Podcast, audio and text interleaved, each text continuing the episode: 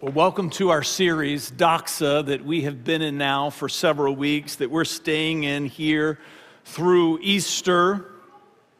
We've been working our way through seven core Christian doctrines. We're not doing them in order necessarily, as you will see tonight. But the first one is God is one, which we've done. The Bible is true, which we've done. Then there's the cross is enough, mankind is helpless, which is what Pastor Justin did such an incredible job last week bringing that message to us.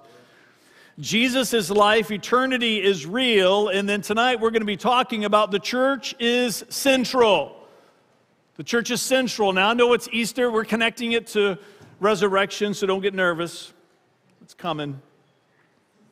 Our goal in this series, though, is not to spend a lot of time in an apologetic of sort, trying to convince you of the, ver- the veracity or the, the truthfulness of these seven core doctrines. If you're interested in learning more about those, let us know. We can point you to some resources. But I know from my experience growing up in the church, and maybe it was true for you, all of the time was spent on convincing people of the truthfulness of these doctrines. So, so much so that if we're not careful, that Christianity gets reduced to religious intellectualism. We want to go beyond the truthfulness of these doctrines, and we do believe that they are true. And we want to ask the question how is your belief in these doctrines affecting the way that you live? Specifically, is your belief in these doctrines leading you into glorious living? Are they unlocking for you glorious living? Doxa, the name of this series, is the Greek word that is translated in English glory or splendor or grandeur or power or kingdom.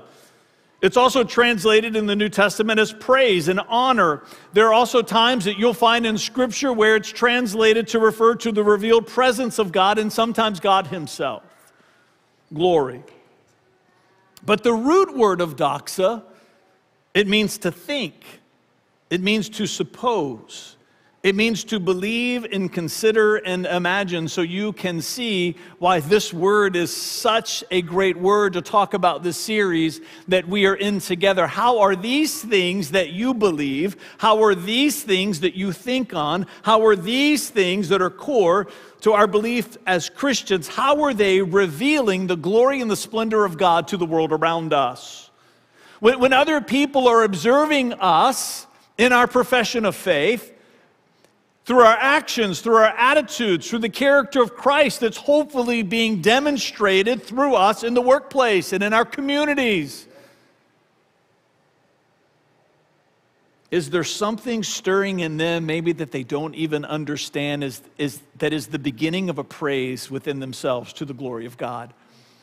Is, is there something of our lives as a witness, as we are observed, that, that, that there is a stirring in other people, even though they might not yet understand it, that is drawing them into a place of their own awe of the magnificence and the splendor of the kingdom of heaven. Doxa, unlocking glorious living, will you be a witness for him? Somebody say the church is central. The church is central. So let me ask you a question. We're just coming right to you today. Is being a committed part of a church family as important to you as it is to Jesus? Yeah. Is being a committed part of a church family as important to you as it is to Jesus? I'm going to be talking about my dad a little bit. I'm wearing this cross. If you follow me on Facebook, you might have seen that post. If you don't follow me on Facebook, I don't know what you're waiting for. I'm a nice guy. My dad wore this cross when I was growing up everywhere he went, whether he was in t shirts and Bermuda shorts, because that's what they wore back then, socks and sandals and all about it, or whether he was in a coat and tie, he uh, had on one of this cross. He had a few of them. This is one that he wore. But I'll never forget, my, my, my brother is 11 years younger than I am, so he wasn't here yet. But on Saturday mornings during the summer, you've heard me tell the story before, that when it was time to cut the grass, my dad would always start just outside the bedroom window of me and my sister. Some of you are like, yeah, that's a good idea. He would start there because that was his way of saying, with that Briggs and Stratton motor, it's time to get out of bed. Now, if you're not careful as a kid, it's hard for you to remember that your parents were one day kids themselves. And it's not as though is that they don't want you to have fun because they remember being a kid. But, but what they want you to learn is that being fun is not what life is all about alone. You can have fun in life, but if you want to have meaning, you better value a work ethic and many other things. And because my father was a good father, because he had our best interest at heart, he would not let us sleep our lives away when there was work to be done because he was trying to instill in us a value for work ethic that he knew was going to serve us in our future. Can I suggest to you today that your heavenly Father is a perfect Father and he too has your best interest at heart? And He too is at work in your life trying to instill in you values that are going to serve your future and your today. And I believe that valuing church is one of those things. He wants you to value church because he understands that it should be central to our lives. We understand this because when Jesus introduced the idea of church in Matthew 16, 17 to 19, if you're a note taker, we might cover this ground quicker than you would prefer throughout this message. These notes are always online on our website if you're visiting. Matthew 16 reads this way in the New Living Translation Jesus replied, You are blessed, Simon, son of John, because my Father in heaven has revealed this to you. This is Simon. This is Peter declaring that Jesus is the Messiah.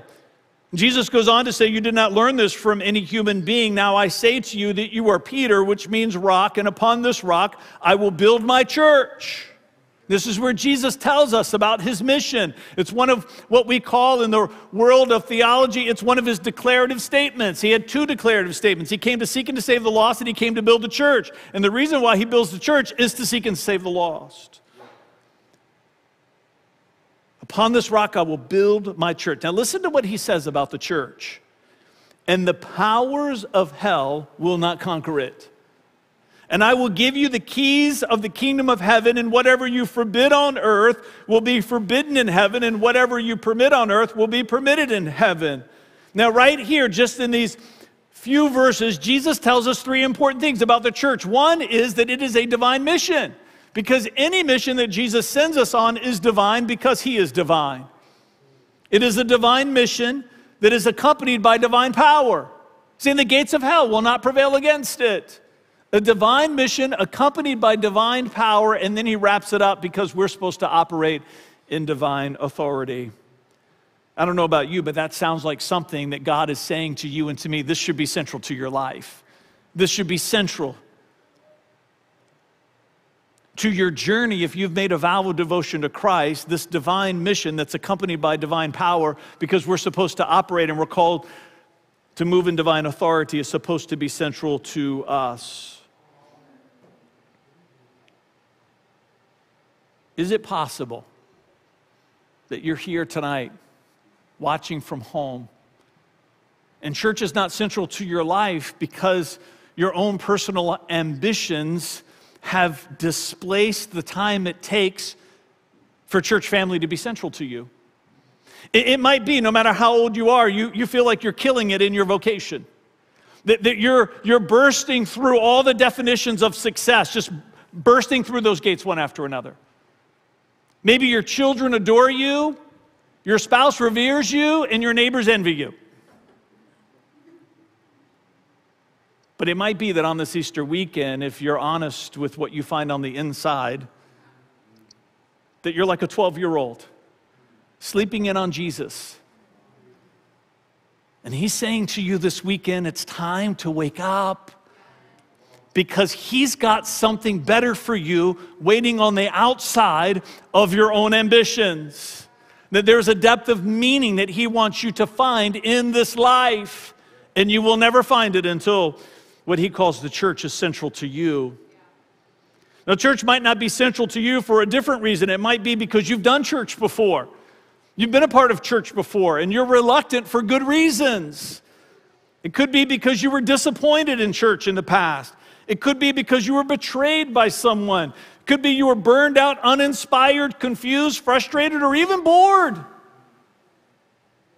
So, this is the question that I would ask you when are you going to stop allowing the failings of others to rob you of your divine mission? and the divine power that He wants you to experience and the divine authority that you're supposed to operate. At some point, we cannot let the failings of other people take from us something that is supposed to be central. Here's my turn to Easter. See, I believe Jesus wanted the church to be central to Christianity because it is his plan for an ongoing witness to his resurrection. That Jesus wanted the church to be central to Christianity because it is his plan for an ongoing witness to his resurrection. Listen to Romans 8:11. It says the spirit of God who raised Jesus from the dead, that's Easter, lives in you. If you've made a vow of devotion to Christ, this is a big statement. This is Paul writing to the church of Rome, inspired by the Holy Spirit. The Spirit of God who raised Jesus from the dead lives in you. And just as God raised Christ Jesus from the dead, he will give life to your mortal bodies by the same Spirit living within you. See, church is supposed to be a place where the world can come. And what they find is the story of the resurrection inside of us. Even though it's something that we celebrate that took place 2,000 years ago, what we know is that the power of the resurrection that raised Christ is the same power that is raising up and awakening something in us. And there was supposed to be a place where the world can come to bear witness through our lives. And this is what we know there are a few things that point people to the glory of God like the glory of resurrection. So, our first of three statements tonight is this come and see. We're going to do come and see. Hope you got a button. You might have got to go and tell. You might have got to seek and find. Come and see, go and tell, seek and find. Come and see. I'll never forget that it was in the summer of 1990. I'd been out of college for a year. You've heard part of this story before, and I was bartending, putting that college degree to work down in Shockoe Slip in downtown Richmond. I was living with my parents and I would go to church with them on the weekend out of respect. I, I said then I was going out of respect, but what I know now is that there was a longing inside of me for what my parents had. I was in a come and see season for my life. Now, I was familiar enough with the order of service because I had attended long enough to know when the, the worship set would typically end, and I would sneak in during the last song, sit next to my parents who were saving a seat for me. So when it was time to sit down, I was just in the crowd with everybody else. So, all a multi-purpose space, about 500 people. And one of the reasons why I didn't like to be in worship is because it made me feel terribly uncomfortable. Because in that place of being in God's presence, I was convicted of the way that I was living. And I'll never forget the one Sunday morning as I was going to walk into the sanctuary, into the gymnasium rather, and the ushers were not letting people in because somebody was giving what we call a prophetic word. He was one of the elders of the church, Charlie Bevels. I'll never forget Charlie Bevels. He's a former FBI agent. He was about six foot five, about 230 pounds. And when he talked, you paid attention. And I was literally standing on the, in the threshold of the doorway. And Charlie's way up on the platform, quite a distance away. He's got his eyes closed. He doesn't even know that I'm there. The room's quiet, and Charlie begins to say something like this how long are you going to stand on the fence? How long are you going to stand on the threshold in the doorway of what I'm calling you to? How many people's lives do you need to see me change? One, ten, a hundred, a thousand. Right in that moment, it's like me and Charlie and God are the only people in the room. Sweating because I'm conspicuous. And it feels as though somebody told Charlie, Fred's pulling into the parking lot right now. He's going to be standing in the doorway in about 14 minutes. But Charlie did not know I was there, but the Holy Spirit did. And this is what we believe about who God is He wants to get our attention, He will chase us down. And I will never forget that moment because as I looked around that room, I knew many of the people that were there and I was familiar with their story. And I knew what God had delivered them from. I knew that they were changed. They were different people than who they used to be because of the power of the resurrection. And that was the year of my salvation. In December of that year of 1990, I made a vow of devotion to Christ. Listen to Mark 16, 1 through 8, reads this way. Saturday evening, when the Sabbath ended, Mary Magdalene, Mary the mother of James, and Salome went out and purchased burial spices so they could anoint Jesus' body. And very early on Sunday morning, just at sunrise, they went to the tomb. And on the way, they were asking each other, Who will roll away the stone for us from the entrance of the tomb? But as they arrived, they looked up and they saw that the stone, which was very large, had already been rolled aside. And when they entered the tomb, they saw a young man clothed in a white robe sitting on the right side. And the women were shocked. But the angel said, Don't be alarmed. You're looking for Jesus of Nazareth who was crucified. He isn't here, he is risen from the dead. Look, this is where they laid his body. Now go, now go and tell his disciples, including Peter, that Jesus is going ahead of you to Galilee and you will see him there just as he told you before he died. The woman fled the tomb, trembled. Listen to what it says trembled and bewildered, and they said nothing to anyone because they were too frightened. They had seen an angel, they saw the, the empty tomb of Christ, but even still, they were too afraid to say anything. See, before you can go and tell, you got to first come and see. And we celebrate the faith of Mary and these other women. We do because it took incredible faith for all the things that they were doing. But even still, they were not sure if it were true. They weren't sure. They weren't sure what to believe about Christ. In John 20, 1 to 2, it says, Early on Sunday morning, while it was still dark, Mary Magdalene came to the tomb, found that the stone had been rolled away. This is John's account. It says she ran and found Simon Peter and the other disciples and the one whom Jesus loved. She said, They have taken the Lord's body out of the tomb. You, you following? She's, she's not convinced that he's been risen from the dead, even though an angel told her. She's not convinced. The story she tells is that someone took his body, and we do not know where they have put him. Come and see. Can I just tell you that churches are supposed to be like Easter morning cemeteries? where people come and see others who were once dead in their sin, but now alive in Christ. See, church is supposed to be central to our lives so that there's a place that, where we can gather that replicates every week the cemetery of Easter morning, where people come who aren't sure what they believe about Christ.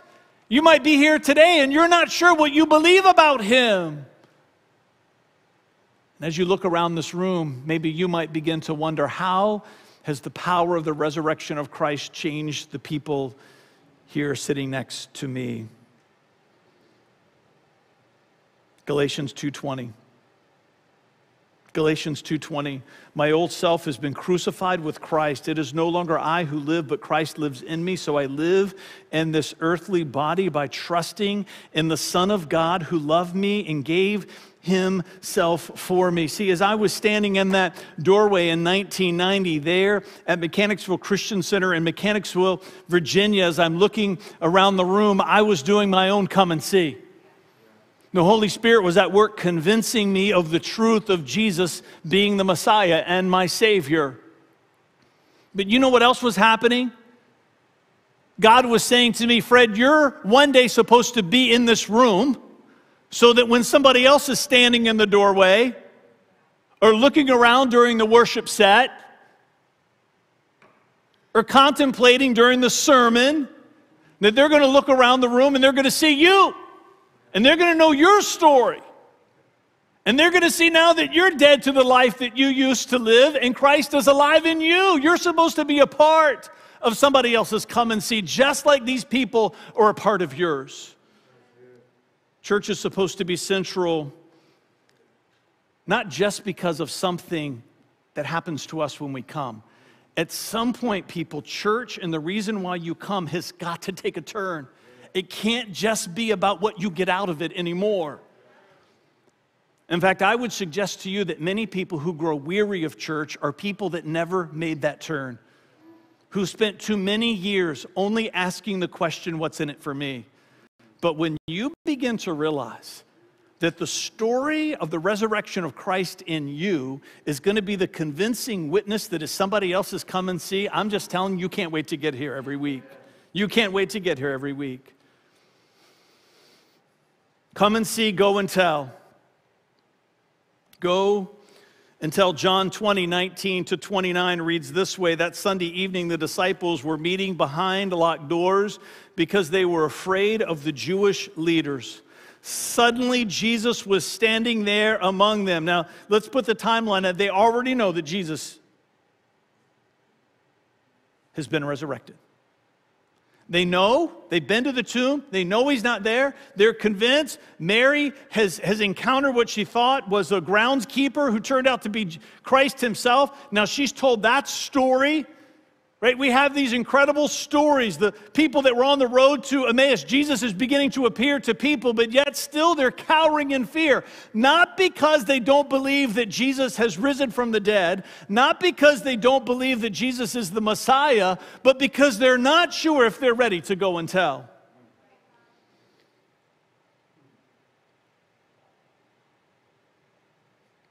So good says, Suddenly Jesus was standing there among them. Yeah. Peace be with you, he said. He spoke and he showed them the wounds in his hands and his side, and they were filled with joy when they saw the Lord. Again, he said, Peace be with you. As the Father has sent me, so I am sending you. This is a go and tell moment, people. Look at this. Then it says, Then he breathed on them and said, Receive the Holy Spirit. Now, this is what we teach, right? We believe this is the moment where they were born again. This is their spiritual birth. This is when they're born into the family of God. Breathe on them, he says, receive the Holy Spirit. They were born into the family of God so they could be reconciled to Him. But can we just agree they were born into the family of God also so they could begin the mission of go and tell? If you forgive anyone's sins, they are forgiven. If you do not forgive them, they are not forgiven. But one of the 12 disciples, Thomas, nicknamed the twin, was not there with the others when Jesus came. So they told him, We have seen the Lord. But he replied, I won't believe it unless I see the nail wounds in his hands and put my fingers into them and place my hand into the wound in his side. Right? This is the phrase where everybody calls the, the, the idea of doubting Thomas. This is where it comes from. Eight days later, Eight days. The disciples were together again, and this time Thomas was with them. The doors were locked. Jesus is like, Yeah, I don't care about no locked doors. Suddenly, as before, Jesus was standing among them. Peace be with you, he said. And then he said to Thomas, Put your finger here and look at my hands. Put your hand into the, my wound in my side. Don't be faithless any longer, believe. My Lord, my God, Thomas explained. And then Jesus told him, You believe because you have seen. Blessed are those. This is us who believe without seeing me. See, I don't think Thomas was just wrestling with whether or not he believed that Jesus was the Messiah. I think he already knew that. I think what he's wrestling with is whether or not he's ready to go and tell other people. See, because the disciples, what they were saying is, hey, Jesus came, he appeared to us. And, and, he, and he said to us, It's time for us to get out of this room and go out into the world and begin to tell people that Jesus is alive. And Thomas is like, Ah, I'm not sure if I'm ready to do that.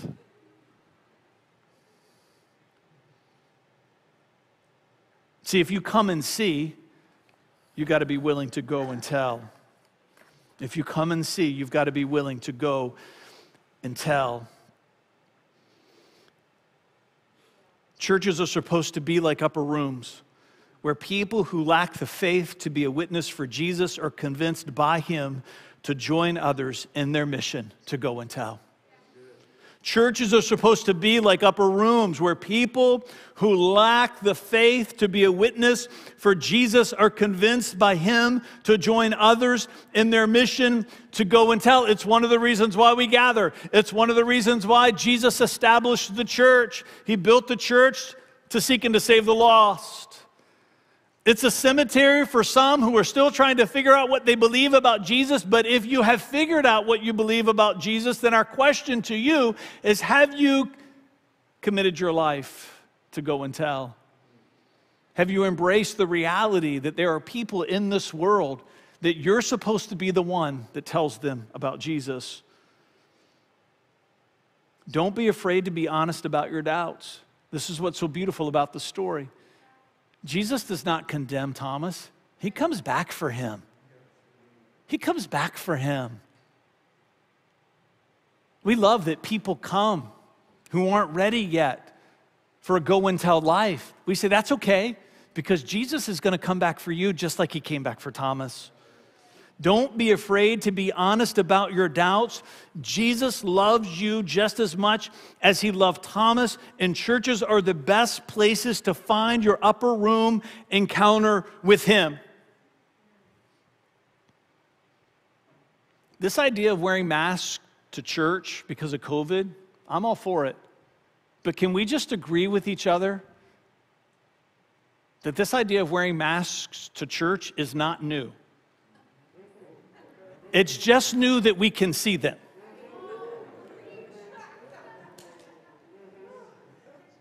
And one of the reasons why we get stuck in a place of faithlessness and are not willing to be a go and tell person, it's because we feel unqualified, we feel disqualified, we've got shame from our past. We, we, we've got things that people said to us that become wounds. And we come into spaces like this, and we've just got mask after mask after mask after mask to the point where those masks silence the witness that we're supposed to be to the world. And Jesus says, That's okay. And we say to you, That's okay. You keep bringing those masks into this upper room because Jesus wants to do for you what he did for Thomas. He's not intimidated by your doubt, he's not intimidated by your shame or your hurt. And he's going to do for you what he did for them. He's just going to start taking them off one at a time, peeling back the layers of your story, healing you as he goes until you're ready to step out of the upper room and become a go and tell for him. Come and see, go and tell, seek and find. Come and see, go and tell, seek and find. Oh, I like this one. I was joking with somebody outside, the people who grab the seek and find button after they hear the rest of what it means might be trying to trade it for one of the other ones.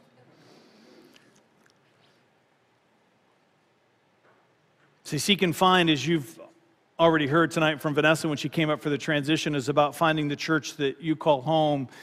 But it's not just about that, it's about the kind of church you should be looking for.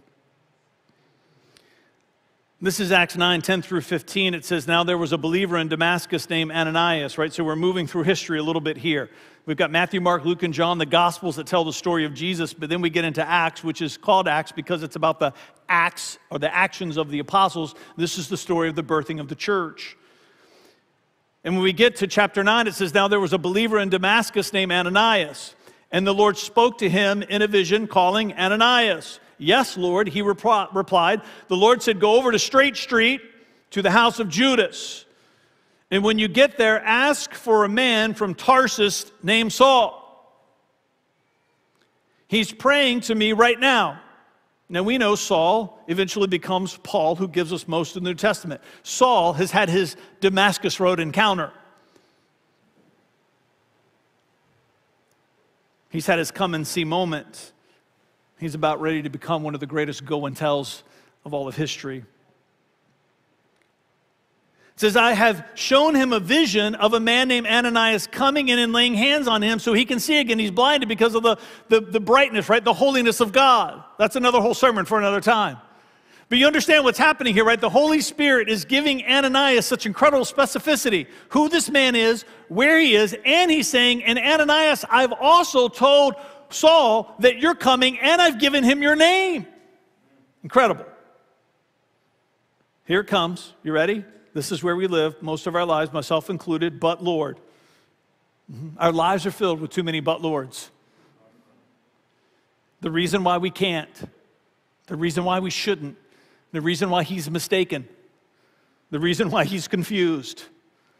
But Lord, exclaimed Ananias, I've heard many people talk about the terrible things this man has done to the believers in Jerusalem. See, Saul was murdering Christians by the hundreds. And the reason why he was on his way to Damascus is that he was trying to put down what was then called the way. It wasn't called Christianity yet in Damascus, the same way that they were putting it down in Jerusalem. So what it says in verse 14, and he is authorized by the leading priest to arrest, right? This is Ananias making his case. He's not questioning whether or not he's talking to God. This is what's incredible. He's so convinced that God is mistaken in what he's asking him to do, he's trying to correct the creator of the universe. But Lord, he said, here's another but Lord.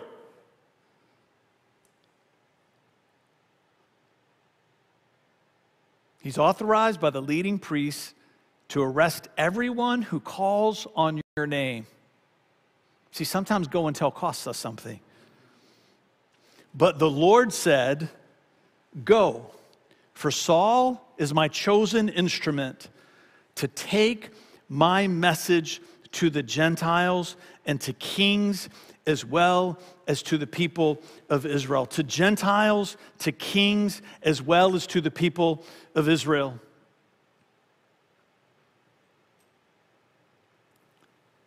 Church attendance is at the lowest it's ever been since they've been tracking it in the history of America. Did you know that?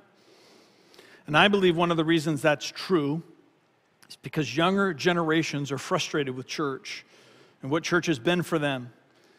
Because churches are stuck at verse 13. We're stuck in a but Lord moment.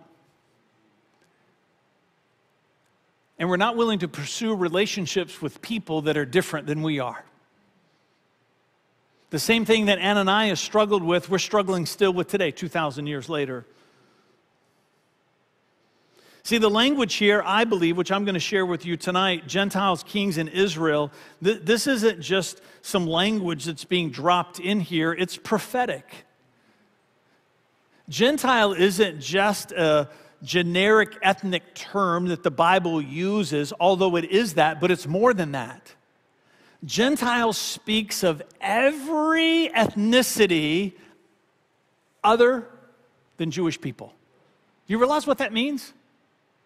It means here that Jesus is giving us some insight into what the church is supposed to look like.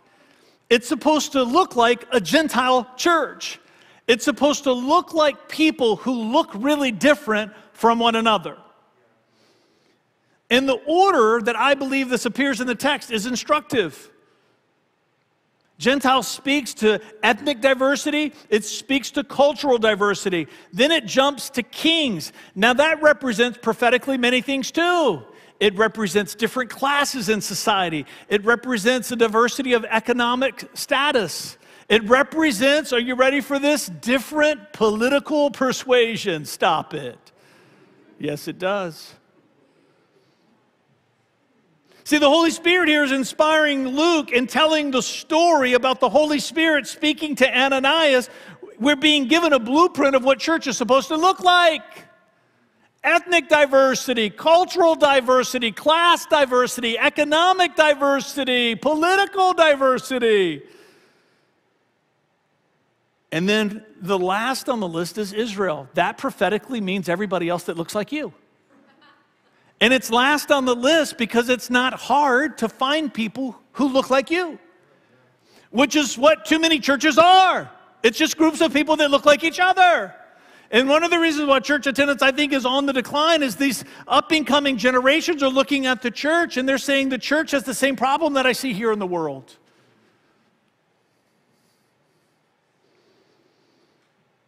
Now, my Bible scholars in the room might be racing to Romans 1:16,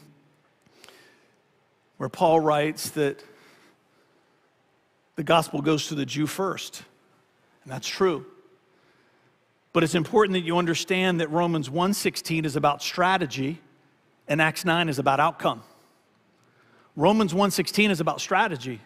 The reason why Paul went into the synagogue first is because Jewish people, because of their Jewish heritage and because of the Mosaic law, inherently understood the idea of atonement, which is central to the gospel. Jesus died for us. They, had an inherent understanding. You see, one, the, the reason why God birthed this nation of Israel was to birth Jesus as the Messiah, but to also birth a people that would understand what it meant to need a Savior. And so Paul went into the synagogues first by way of strategy so that then they could gather, together go out in the world and pursue the outcome that God intended. Churches are supposed to be like straight street people. They're supposed to be like Straight Street, where people who seek and find a family who would never otherwise be friends or work together to build a church Jesus envisioned to love the world he died to save. Seek and find means find your church. But as you're finding your church, find a church where not everyone looks like you, believes like you, talks like you, complains like you, or votes like you. I did a blog on it just on Friday, on Good Friday, called Caught Up Together, talking about the second coming of Christ. The link's right there on my Facebook page.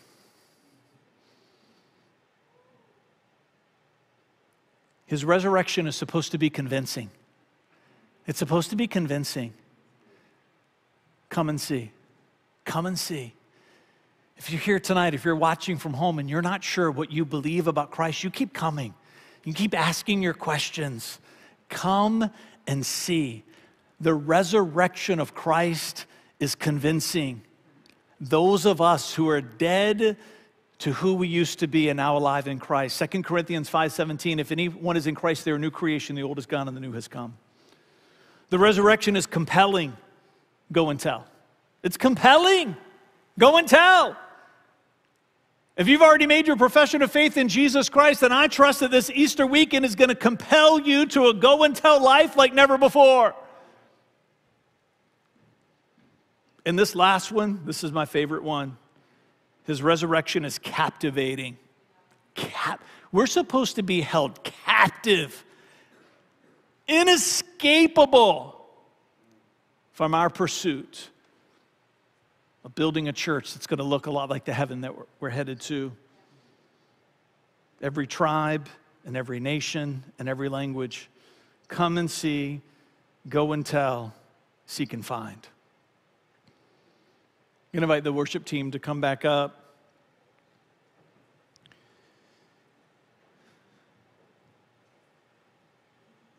as they're coming into place, I just want to share with you a little bit about this series because I hope that if this is the first message in the series that you've listened to, that you're going to go back and listen to the others and then you're going to keep tracking with us.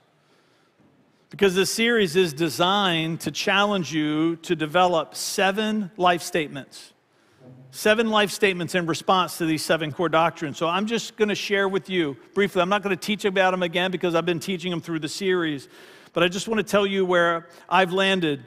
Again, Tonight, we're seeing how does my belief that the church is central inspire me to pursue a life that reveals God's glory to the world around me? So every week, we're putting one of the seven doctrines in that fill in the blank, and that you're going to pray. And I'm trusting the Holy Spirit's going to give you just a simple statement. I hope you begin talking about those statements with others. You're going to end up with seven life statements. These are the ones that I've developed so far. When we did God is one, the message on the Trinity. This is the life statement that I feel like I'm going to write down. This is going to guide me.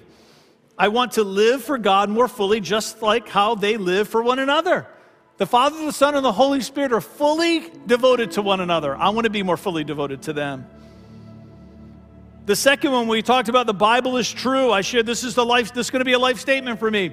I want my life to be an echo of the wisdom of Scripture to the world around me. I'm not saying these are supposed to be yours, I'm saying find your own. Think about what these beliefs mean to you.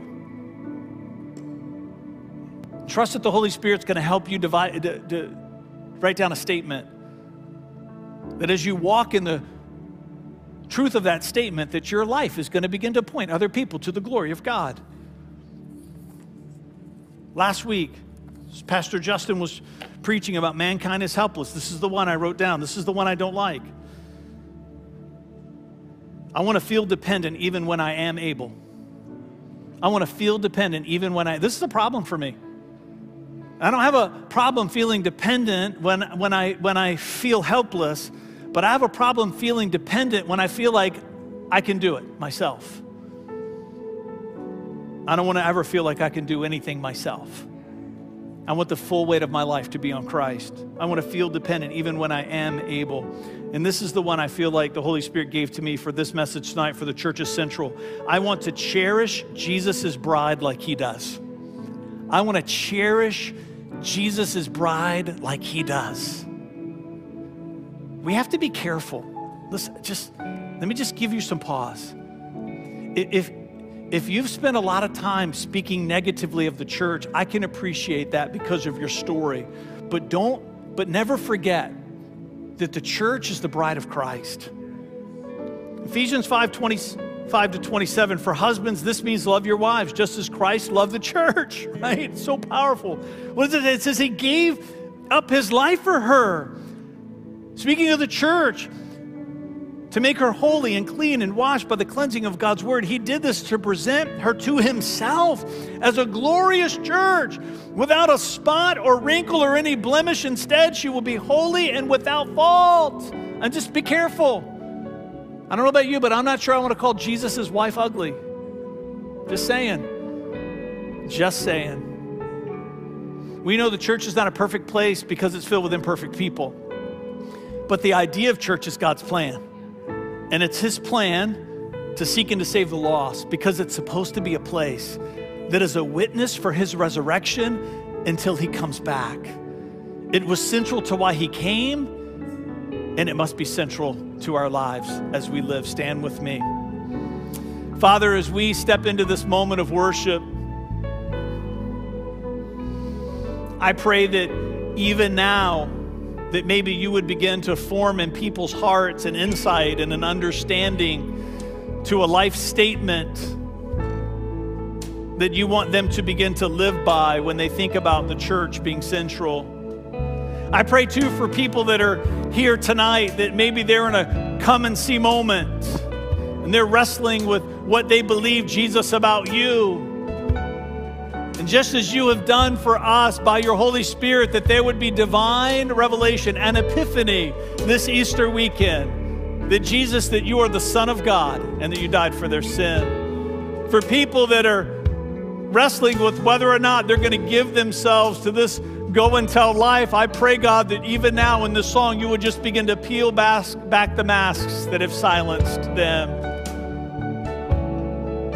And I pray for those that need to seek and find not just for people that are here tonight or maybe watching from home who need to find a church to call home, but they would be inspired tonight for the kind of church that they would look for. Would be a, church that looks a lot like the heaven that we're headed towards. In Jesus' name, come on, let's worship together.